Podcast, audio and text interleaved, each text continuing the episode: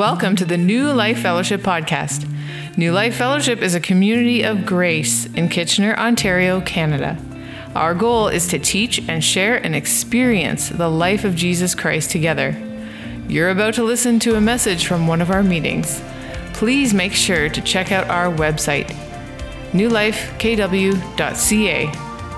Without further ado, let's listen in. Well, I, I want to have a, a, special hello to everyone online. Uh, you guys have been faithfully watching, and it's exciting. You got people like uh, the Ballards are watching. Is this better? Is it working? No.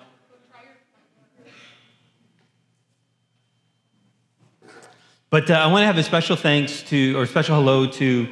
Uh, there we go. Thank you, Nikki.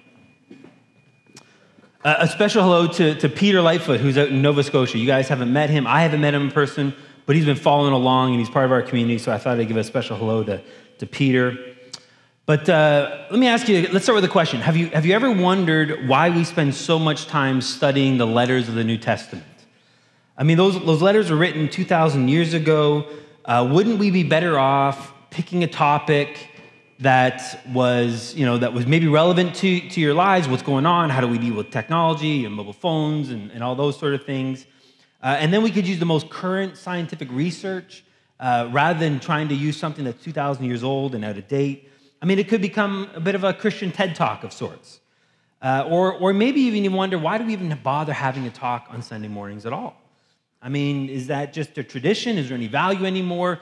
Can't we just skip it and get to the good part of fellowshipping and hanging out together? Well, the answer, I think, really is is found for us in understanding the beginning of the church. At the very beginning, in Acts chapter 2, we see the birth of the church. And what they would do when they first were started and they got together is one of the first things they do, in addition to praying and just sharing fellowship and worshiping together, one of the first things they would do is they would sit under the apostles' teaching. And, and the reason for that was because the apostles' teaching was helping them to discover what this new covenant was. What did it mean now to be in a relationship with the God of the universe, with Jesus? And, and what, what was the dynamic there? And, and how did that dynamic look? And so they would sit under that teaching. And fortunately for you and I, that's what these scriptures are. The scriptures are a permanent record of the apostles' teaching, particularly in the, the New Testament letters. And so this morning, we're going to begin a new letter. We're going to start a new study on Second Corinthians. And, and this is a, a great book. It's, uh, one commentator said that uh, there's, there's 60 paragraphs in the book, roughly, and there's about 70 or more verses that you could just you know, dive into and meditate. There's so many rich passages. Passages that you've probably seen in social media posts, or maybe you've memorized passages. There's a lot of famous passages in this book. And it's hard to narrow down the book to just one simple theme. Like, for example, the book of Philippians, you can, you can say, well, that's a book on joy. Or the, Revelation is the, the, end, the end of the age when Jesus is returning. Uh, the book of Second Corinthians isn't as simple. There's a few major themes, I would say, but there's not one theme in particular. And so what we see here is Paul talking a lot about dealing with trials, dealing with suffering, and, and what that means, and how really we can discover a good God in the midst of bad times. He actually will spend two whole chapters just talking about money and giving and what that means and what that looks like. Uh, the largest chunk of the book, though, I would say is, is set aside to describing what it means and looks like now to be a minister of the new covenant. And, and please understand that word minister isn't, isn't relegated just to particular people. It's not just relegated to those who are ordained or pastors. The reality is, who are the ministers of the new covenant?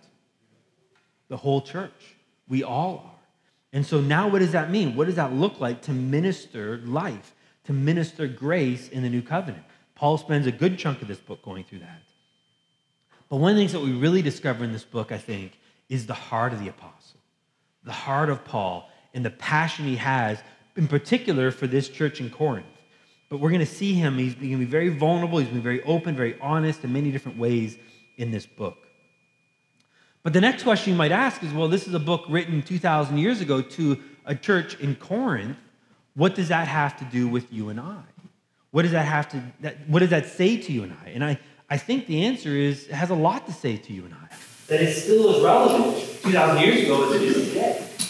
And, and the reason for that, I would say, is because, because people haven't changed. Despite the enormous technological advances in the last 60 years, I mean, think about that. In the last 60 years, what have we begun to experience? I mean, gone to the moon. Whoa. That was for effect. Like, I think I'm on the moon now. Right?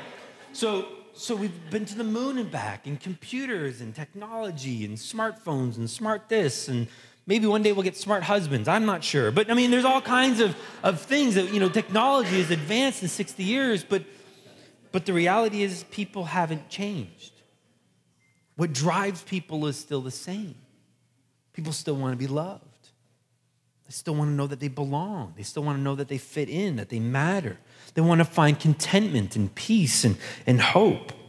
And, and while the options have changed, obviously, in terms of having some different ways to satisfy those needs, the reality is how we chase and the drive to chase after them hasn't changed. Let me, let me explain it to you this way. Let's, let's consider the city of Corinth. So we'll do a little history lesson here. The, the city of Corinth was, was in the part of the, the Greek called, or the Greek world, right? It was part of the Greek kingdom, I guess. And up until uh, 146 BC, it was sort of the shining light of Greece until it was destroyed in, in 146 BC by a Roman army. And they just utterly desolated, destroyed it. There, no one could live there anymore. And many historians look back on that and say that was the moment that the, the Greek Empire, the light was snuffed out. Was sort of that was the end of it. It wasn't when they, they took out Athens or anything else, it was when they took out Corinth, that was sort of the end of it. And it lay desolate for a whole hundred years until 46 BC when the famous Julius Caesar came along and he decided to rebuild the city. What was unique about rebuilding the city, though, was he didn't send any kind of nobility. He didn't send any kind of rich people to do that. Instead, he just sent normal people, regular people, people who were Roman soldiers that had finished their tour of duty and now were granted citizenship in a parcel of land, or freed slaves or even some people coming from other parts of the world that were trying to come and, and make their way. And so what happens now is you have this city with a bunch of scrappy people. And I say that because there's, there's no nobility, there's no money, there's no richness that they have. They're coming on a gamble. Think, think pioneers, right? The people who went out west for the first time. They had nothing to, to really lose in some ways, but the, the odds of failure were high. But the reward, if they were successful, was high as well. And so that's what motivated the, the, the people who founded the, the, city of Corinth. And, and I think one of the reasons that they were attracted to that, though, was because Corinth had a great advantage. And that advantage was simply its location. So let's take a look at a map. We got a map here that kind of shows the, the larger Mediterranean Sea here. And, and where it says Achaia, that's the Roman province that, that Corinth is in. But what you're going to see is you get Jerusalem to the east, you see Ephesus, Thessalonica, you can see Rome where it's on the, the middle shin of the boot. Leave it to an Italian to wear high heels kicking a soccer ball, right? So, um, so you can kind of see where it's located. It's sort of, uh, it ends up being a bit of a gateway now between Rome and, and, the, and the east. So let's zoom in on Achaia there. And, and it doesn't, you can see where Athens is, but right above that second A, so the HA, right above that, that's where Corinth was located. And what's unique here is you can kind of see you've got the, the northern part of Greece is a, is a kind of a big peninsula sort of idea. And then the southern part of Greece almost is an island. It's almost an island except for a very narrow land bridge that connects the two. And it's on that land bridge that Corinth is located.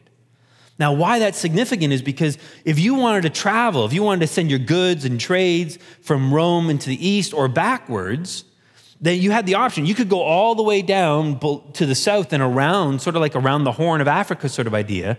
The problem was that sailors, they found that incredibly dangerous. And so it added time, added danger. So the better solution was just sort of go up through that little, uh, little uh, canal and port in, uh, in Corinth, drop your goods off, and they would move it just across that little thin land bridge and onto another boat, and it would go along its way.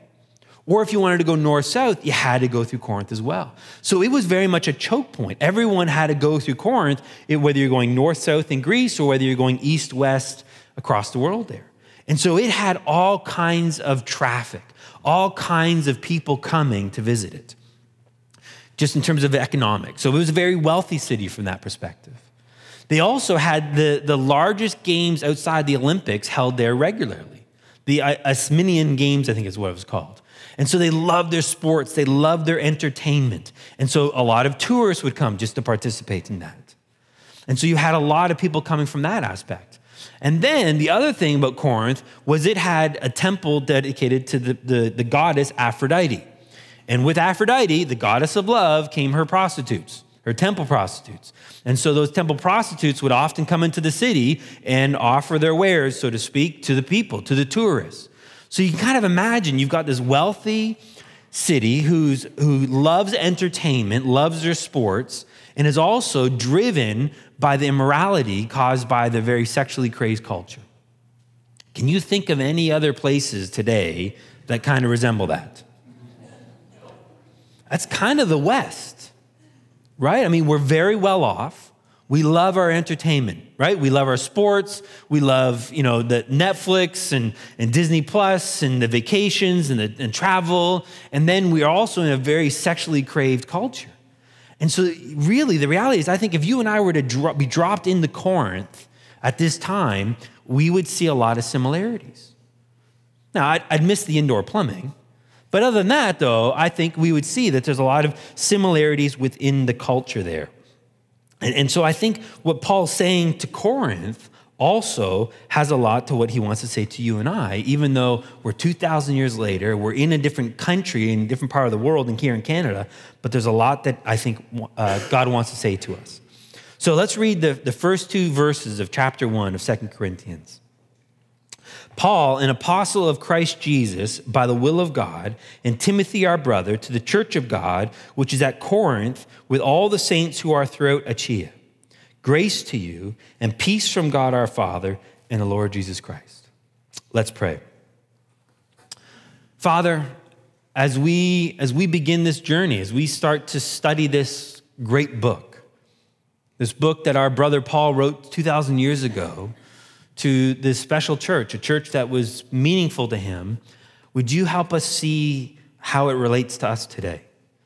Because your word is, is like honey, it never goes out of style, it never goes out of fashion, it never goes bad. That's what makes truth so powerful and so good. And so I'm looking forward to the, the weeks and months ahead of us as we study this book. Would you continue to, to bless our hearts with the knowledge of what it means to experience life in you? In your name we pray, amen. Well, as we noted earlier, the Apostle Paul is the, is the author of this letter, and he's, he's addressed it to the church of God in Corinth. And I, I find that phrase, that the, the church of God in Corinth, rather than the church in Corinth. And it's almost like a, a subtle reminder that this church, this the word there is ecclesia, right? It's not a building, it's not a temple, it's not a, an organization or or some kind of nonprofit, you know, incorporated group. That's not what the church is. The church, ecclesia, is a group of people. Literally a group of people who've been called out of the world together. And so this group, this, these people are the church, the ecclesia of God. And so there's this reminder right from the beginning that you and I belong to God. We are his possession. He is the head. We are, we are in him and under him. We've been purchased by him, purchased by the blood of Jesus Christ. And so then he goes on to include also the saints of Achaia. So it's the church of God and the saints of Achaia. And so remember, we saw Achaia is that, that Roman province that really Corinth is, is the uh, the capital city of. So in this case here, he could be saying to, to Kitchener or maybe Toronto, the Church of God in Toronto, and the Saints of Ontario, the wider province as well. But I think really what we're going to see is this letter is primarily aimed at the people in Corinth because that's the connection that Paul has. And then in verse 2, Paul says, Grace to you and peace. Well, this is, this is an incredibly common greeting. Uh, it's really, it's found actually in every one of Paul's letters, whether it be the church or per, personal correspondence. That phrase is found in some ways. The only time it's a little bit different is he, when he speaks to, to Timothy, he adds in mercy there. But really, it's, it's the same grace and peace to you from God our Father and our Lord Jesus Christ. It's, a, it's Paul's kind of entryway. And, and the reality is, it's, it's not, it's a derivation of a very common uh, letter opening that would be happening in the day. Uh, think about it. Like when, when you and I, did you ever learn how to write letters in school? I, I, I learned that in keyboarding class. Remember keyboarding class? I find that kind of funny that there was a, such a thing as keyboarding class. I don't know if there still is such a thing as keyboarding class. It just seems silly to me that they would have that. But part of that was was at a it was brand new. It was like we had a computer, right? We just got rid of the, the typewriters at my school because it was a new school, and so we had these computers. But they would teach you now the form of a letter, right?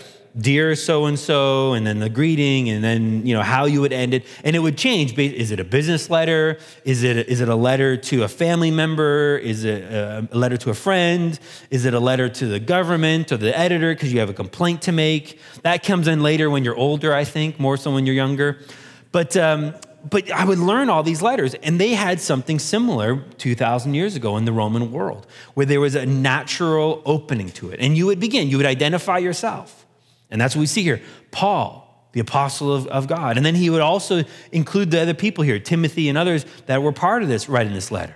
And then you would identify who you're writing it to, to the church of God in Corinth. Now, I imagine it's not to inform those people who they are. Hopefully, they know who they are.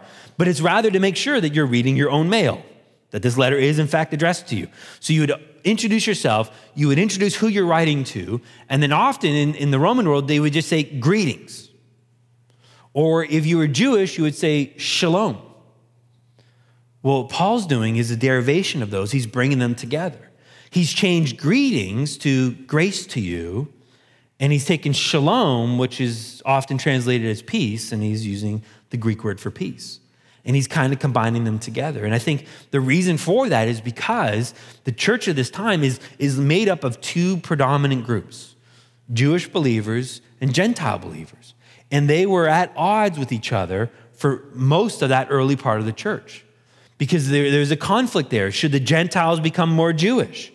Or should the Jewish become more Gentile? And so there was this, this pull going between the two of them, this fight going on between the two of them, and that Paul was constantly needing to address. And so by having this greeting of grace to you, which is more for the Gentiles, and peace more for the Jews was sort of bringing them back together to that reminder that, that there's unity here, that we're together, that there's, there's only one Spirit, there's only one church, there's only one Lord and one faith and one calling and one baptism. We're one in Jesus. And, and we've talked about it before and how that, that we have all unique differences right? That, that some of us like, you know, Froot Loops and others like cornflakes and others don't like cereal at all. And, and, and others, they, they worship God with, with more upbeat music and others like more hymns and, and some like to have these kinds of prayers and some like to do these type of things. We're all unique and different, but what divides us is smaller than what unites us, which is Jesus Christ. He's the one that brings us together. And that's, I think, Paul grounding it right from the beginning you are the church of God. You belong to God now. And Jew, Gentile, doesn't matter. We are one in Jesus. But I think there was more than just a, a, normal greeting, just trying to be, you know, correct in case his keyboarding teacher ever edited his letter and make sure he got good marks. It was more than just protocol. I think Paul was also trying to communicate and remind right from the beginning of every letter what matters, What's truth? And it's this simple truth here in these two words, grace and peace. So let's, let's start with this word grace. Now, now, words are funny because I think we often think of words as often only having one meaning and therefore one purpose. But the, the reality of that is just not that simple. Words often have multiple meanings and, and multiple uh, definitions because especially when they're not just an object, but when rather when they're talking about a concept or ideas. So for example, you, you read a dictionary, as you typically do, I'm sure on a Thursday night, right? You're looking for something to do, you pull off the old Webster's, crack it open, open up in the letter W. Let's begin, right? But if you were to do something like that and open up a dictionary, you would see that every word generally has multiple definitions. It could mean this, it can mean this, it can mean this, it can mean that. And some words can have a long list of definitions based on how they're used. For example, the word run. The word run has multiple usages, usages based on its context here. And, and so when we come to the word grace, there's multiple definitions to it that, that don't compete with one another, but just give us a larger perspective, a larger understanding of what this word really means. Now, we often define grace as being the unmerited favor of God, the, the gift of God, a, a gift that you didn't earn and you didn't deserve and you didn't work for. And, and think about it, that's, that's a massive change between the old covenant and the new covenant. Right? In the old covenant, the, you had the law of Moses, and it was all about performing. It was all about what did you earn? What did you achieve? What did you uh, acquire based on you and your performance and what you did? Did you measure up to the standards? Did you measure up to the expectations? Did you measure up to the law? If you did, then you earned the blessings. You earned the positive rewards. But if you failed, if you weren't good enough, then you earned something else. You earned the curses. You earned the negative rewards. You earned trouble, essentially. But it was all solely based on your output, what you provide. Thank God we're not under that anymore. Thank God we've been set free from the law, entirely set free from the law, and are now under a brand new system, a brand new operating system called the New Covenant that is operated solely by grace, where God gives you something you do not earn or do not deserve. And so we have a verse like Ephesians 2 8 9. For by grace you've been saved through faith, and that not of yourselves, it is the gift of God, not a result of works so that no one, no one may boast. So, so grace means that we do not do some number of good things in order to earn or deserve God's gift of salvation. Can't earn it. It's a gift from God, a gift that has come at incredible cost. Let's, let's be clear grace is free to you, but it wasn't free. What was the cost of grace? The life and death of Jesus right? The sacrifice that he made on the cross that we, we just celebrated again last, last week and over Easter, that was the cost for you and I to have God's grace, which is why they've, they've taken grace and made it into an acrostic. Remember what acrostic is, where, where each letter of the word is, is, is creates a sentence? So you have grace, G R A C E, becomes God's riches at Christ's expense you and I can experience the blessings, the riches, the, the love of God at Christ's expense. He's paying the bill for you and I. So it's free to us at great cost to Jesus. And for a lot of people, that's grace. That's what it is. And they want to move on from that. But thankfully, grace is so much more than that. Grace is, is much bigger than just this, this, this relationship or just this unmerited favor that he gives to us. Grace is also a power, it's a strength. And that's because grace, like agape, like love, is actually a person. Grace is the person of Jesus Christ. Let me show it to you in Titus chapter 2, beginning in verse 11. It says, For the grace of God has appeared, bringing salvation to all men. The grace of God appeared, bringing salvation to all men. Who brought salvation to all men?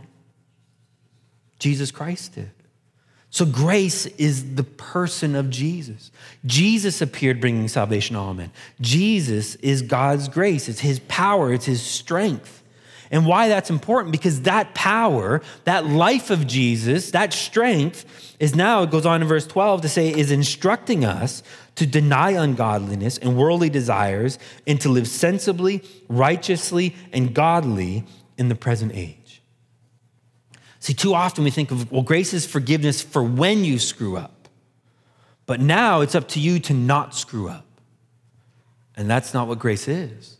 Grace is, yes, when you screw up, it's there, but grace is also the power to not screw up, the power to not sin. Grace is the power that you and I need to enable us to live the kind of lives that we all want to live, to empower us to overcome sin, to overcome temptation to love our friends, to love our family, even to love our enemies and those who disagree with us. And the ability to find peace and contentment in the midst of any storm that this world offers to us. And the only person that can do all that, the only person powerful and capable of doing all that is Jesus, who now lives in you and me. And so that's why we talk so much about grace. That's why it's so important because it's not just it's not just the starting point of your Christian experience. It's meant to be the starting, the middle, and the end, and everything else. It's about God's grace. It's about his power that's present in you and I today. Let me maybe illustrate to you another way. There's a, there's a famous missionary called uh, Hudson Taylor.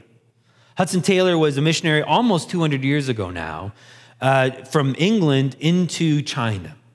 And one of the things that made him so successful was that he was one of the first missionaries to get beyond just the coast of China, and he got into the, the central part of China. And for, for many other missionaries to try, but they all failed. And really, Hudson Taylor had a simple approach to it. See, all the other missionaries would show up as Englishmen. So you can imagine they got their three piece suits and their bowler hats and, and maybe their little walking cane, and they'd show up in China and they would try and go into the mainland of China, and they would stick out and they would look odd, and nobody wanted to hang around them.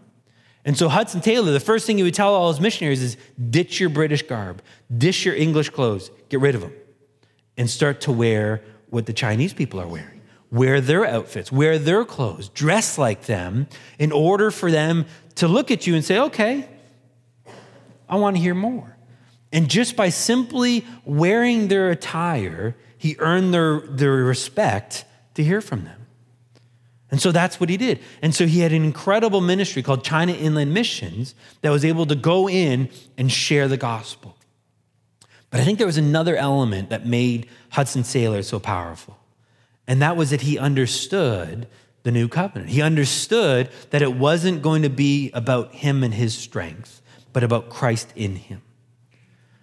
But Hudson Taylor learned that, like a lot of us, the hard way that he had, he'd been in ministry for a number of years and he was frustrated because he could see what he wanted to do, but he was not doing those things. He was doing the very things he hated. Does that sound like anyone else you know? Right? The Apostle Paul. And so he was struggling and he was frustrated. And, and he came across Galatians 2.20. And he reads this verse and it says that, that I've been crucified with Christ and I no longer live, but Christ lives in me. And goes, that's it. That's the key. It's got to be Jesus in me. And he reads John 15 about the vine and the branches and how the, the vine provides the life to the branches. And he says, That's it. That's what I need. I need that power of God to flow through me. But how do I get that power from, from the, the little itty bitty, or, from big Jesus into little itty bitty me?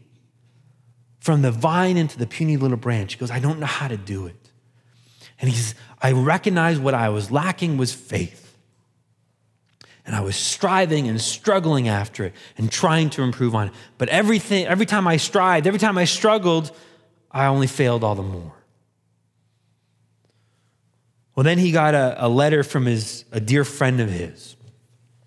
And, and his friend had been on this journey a little bit longer than him. And he started to see what the answer was. And so he wrote to Hudson Taylor and he had this simple phrase. He said, how, do you, how does one get faith strengthened?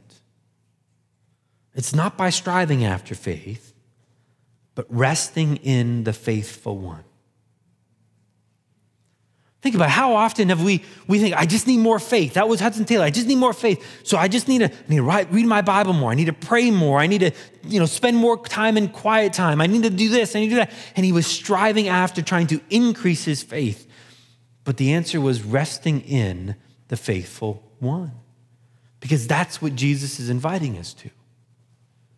Well, I remember reading this, this, uh, this journal entry reading, because really, I guess it was a letter that Hudson Taylor was writing to his sister, summarizing what he was learning. And I thought about that, and I thought, you know, you could replace faith with any quality of life.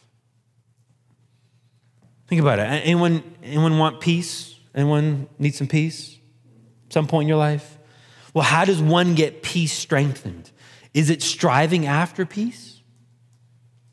No, it's resting in the peaceful one. You see, what we do is when we're striving after peace, I got to be in control, and things need to happen this way, and the kids need to do this, and my spouse needs to do that, and my boss needs to listen to me here, and, and we try to control our world. But the more we try to control it, what happens to the peace? Does it go up or down? It becomes more elusive. But what if we could learn to rest in the peaceful one? where He becomes the source of peace. Feeling tired? Wishing you can have some more strength? Well, how does one get strength, strengthened? Is it by striving after strength? No, it's by resting in this strong one. What about love? How does one get love strengthened? Is it by striving after love? No, no, no. It's resting in the loving one. You see, what, what Paul's trying to say here, even in the simple phrase of grace to you, is a reminder that everything we need for life and godliness is found in the person of Jesus Christ. And he's now the buffet that we go and partake from. He's the one that we now depend on and trust in. And everything you need in this world, you can find in the person of Jesus. That's the grace you and I need for today. That's the strength and the power that you and I need today. So, whatever it is you're looking for acceptance, strength, victory, hope don't strive after those things. Rest in the hopeful, victorious, loving, peaceful, good God that is Jesus Christ. Is that making sense? All right, let's look at the other word here that we've got. We've got grace to you, and he also says peace, or the Hebrew would be shalom. And, and we often think about peace as being this state where there's no conflict, right? Right now, there's no peace in, in the Ukraine. There hasn't been peace in the Middle East for ever, right? And so we, we think about that peace is that moment where the conflict ends. Like when World War II ended, we now declare we have peace. That's not the kind of peace that, that Jesus is talking about, because he's talking about something else. The, the, the world defines peace that way, but Jesus says the peace I offer is not like this world. It is the ability to have peace even in the midst of the storm to have peace even in, in unpleasant circumstances. And, and the word shalom was even much more than peace. It was meant to be this sense of wholeness and contentment in a prosperous way, not necessarily materially prosperous, because I know a lot of people that are prosperous but not wealthy. And I know a lot of wealthy people that aren't prosperous because it's a state of your soul, it's a state on the inside here. And so that's the peace that is being offered to you and I much more than just a pleasant circumstances. It's a peace despite what's going on around you. And, and as an illustration of that, I want to tell you about a man named Viktor Frankl. Viktor Frankl was um, an Austrian Jew when it wasn't good to be an Austrian Jew, meaning he was, he was alive during the, the reign of, of Hitler and, and the Nazis. And so he was very quickly imprisoned and then went around in concentration camps.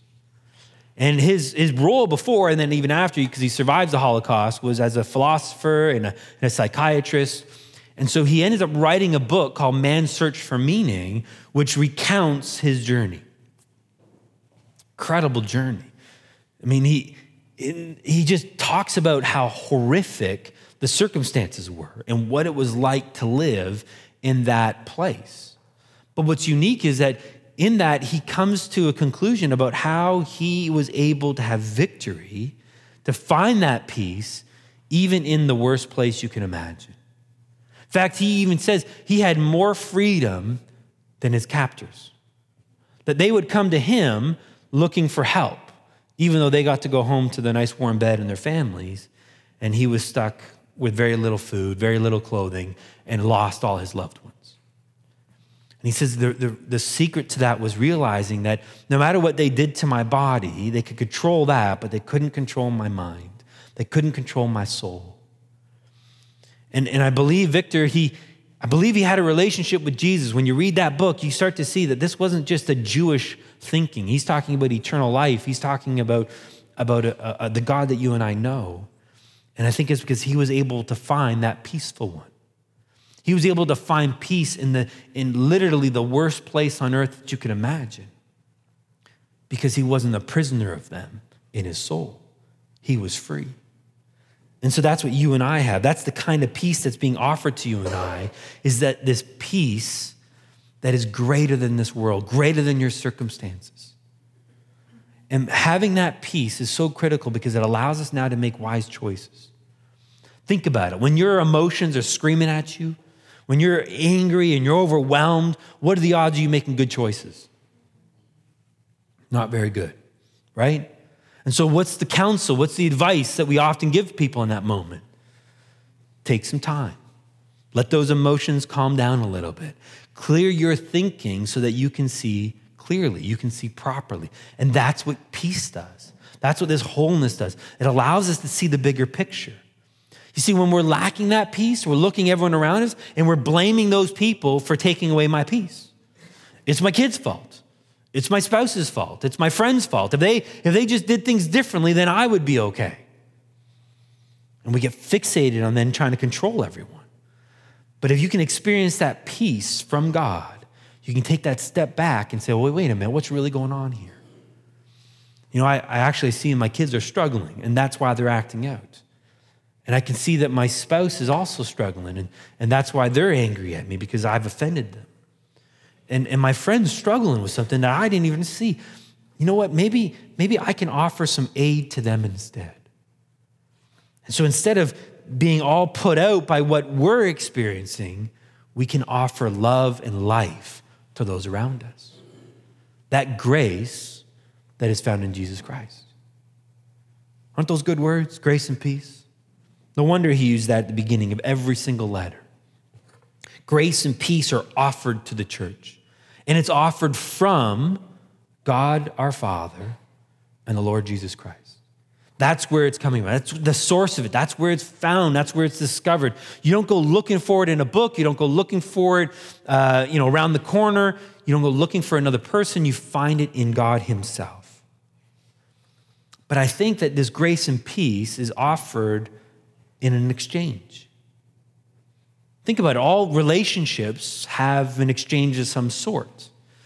Some of them are obvious, right? So, for example, you walk into a restaurant, they're going to exchange food for money, right? They're going to give you a service for, for money. So, we have those kinds of relationships. But you have an exchange that takes place also within friends and family. And that exchange is really one of community, of trust, of love. That that the relationship, if it's not two ways, if there's not back and forth, a one sided relationship isn't a relationship at all, it's a monologue. And so there needs to be a back and forth. And so what, what God offers to you and I is grace and peace. So, what is it that we offer to Him? What is it that we give back to Him? And so, as I thought about that this week, I kept thinking about, about Jesus' and His disciples and what He would say to them. He's offering this grace, he's offering this peace, he's offering this opportunity. And what does he ask in return? He says, Follow me. Follow me. It's an invitation, right? It's an invitation for you and I to experience God's ability. All it requires is our availability. And this invitation is an invitation to live together with him. That's what it was like for these disciples to learn from Jesus, to follow in his ways, to begin to be transformed so that we resemble him. But we don't always follow Jesus, do we? There's, there's a bunch of other things that we might be following. Maybe it's our, our political ideology that we're following, be it left or right. Or maybe you've got something else, up or down, I don't know. But we might follow that ideology that this is what the world should be, and this is what we should do, and this is how I'm gonna now, I'm gonna live my life. And so we, we import these rules that the ideology contain. Say this, don't say this, do this, don't do that, believe this, don't believe that. Often we follow our own lusts, our own appetites, be it for entertainment, be it for following sports, our hobbies, maybe even sex. It's all about just trying to feel something in the moment, feel good, feel an escape, feel comfort. And so we will sacrifice what we know to be good and true for that in this moment pleasure that sin often offers. Maybe it's power we're following, or, or money or fame. That if I just make enough money or rise up enough or get, get enough followers on social media, or maybe you have your own philosophy, you know, live your own truth and be, you know, live you and live your own life. Or, or maybe it's even other people in relationships where I'm just thinking, as long as I'm, as long as I'm next to Christian, then I'll be okay. And then I've got Christians' love and acceptance, and then I'm all right. And so I just need to do whatever I can to keep that flowing to me. Those are often the things that we follow instead of Jesus. But Jesus is saying, Come, no, no, come follow me. Don't just follow my teachings. Don't just follow my words. Don't just follow my example. He's saying, Follow me. It's an invitation to live with him. So when I thought about those disciples, what would they do? What was the response? It was to abandon their old ways, to abandon what life consisted of and how they were going to find life and how they were going to succeed in life. They had to set all that aside. Those previous goals and dreams were laid aside in order now to follow Jesus. And they began to devote themselves to Jesus and to, to, to live with him and to learn from him and to listen to him and talk with him. Everything that their life was, was wrapped up now in the person of Jesus, whom they were following.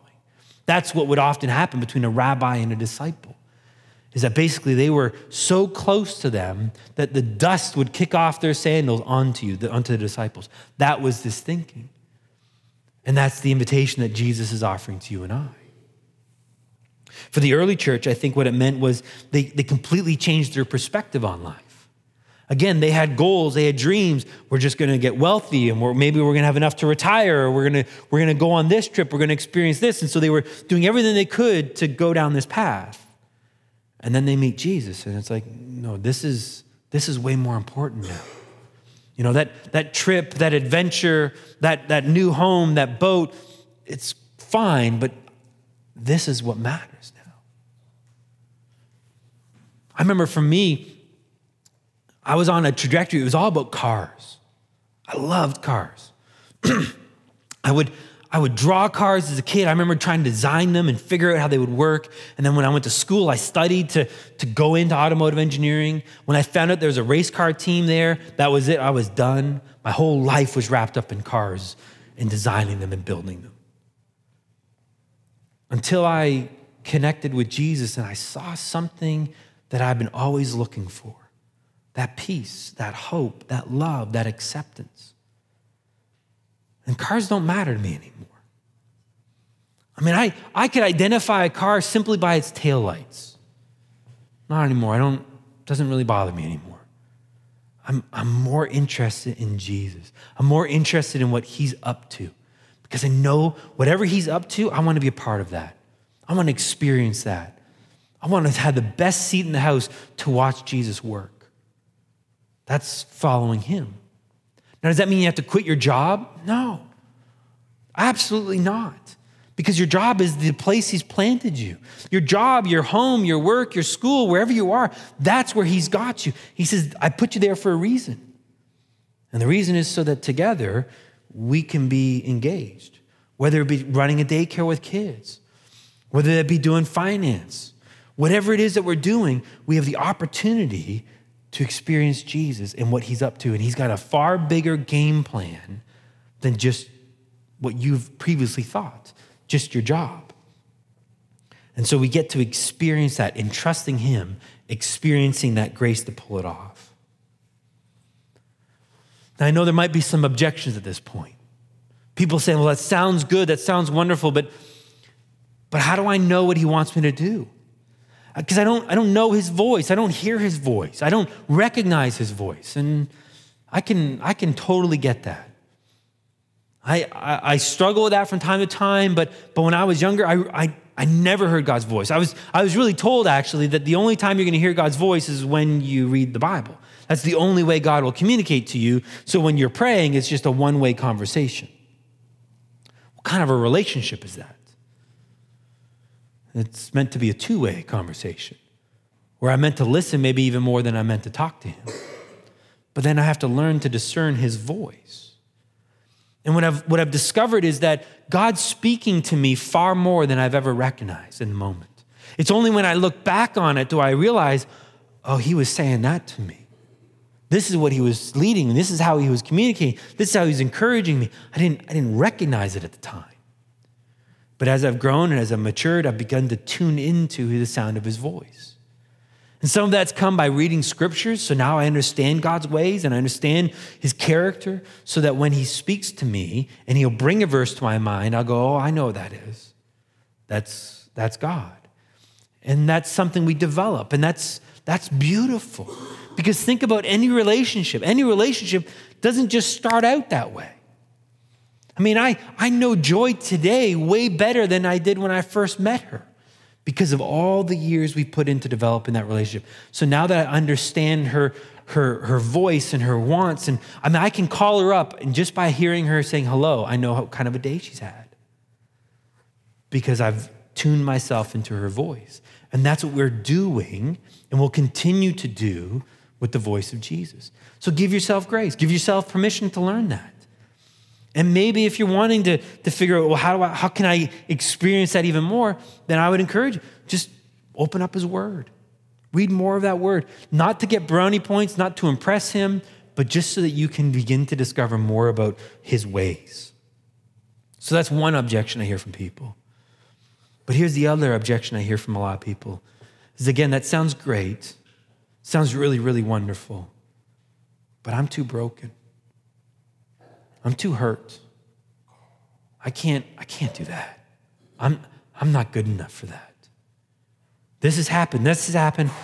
It's been happened to me, or I did it, and therefore I've disqualified myself. And I got good words for you today. Jesus is bigger than all that. Jesus can use any one of us.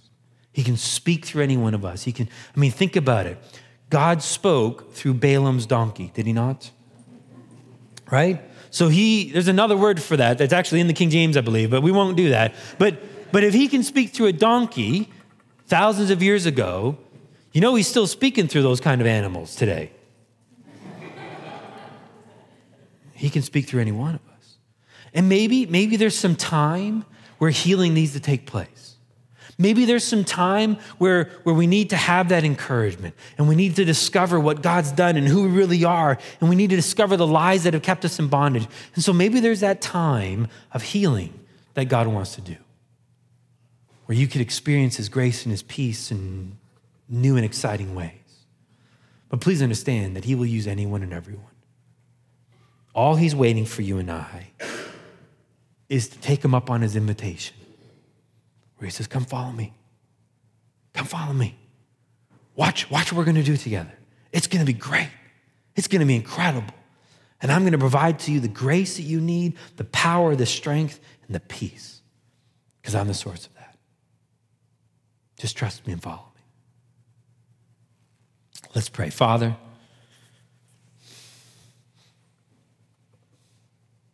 Thank you for what you've done to make all this possible. That you, you've done everything possible for us to be in this relationship with you. You've done everything possible that we could experience this grace, to experience this peace.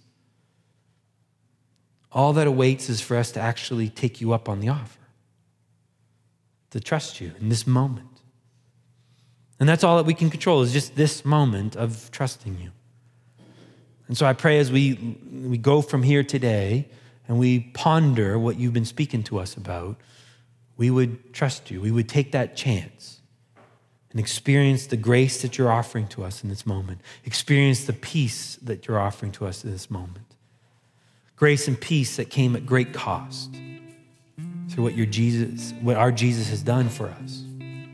The cost that he was more than happy to pay because of the great love that you have for us. In your name we pray. Amen. You've been listening to the New Life Fellowship podcast. Thanks for joining us. For more great content, please be sure to check out our website, newlifekw.ca, and sign up for our mailing list.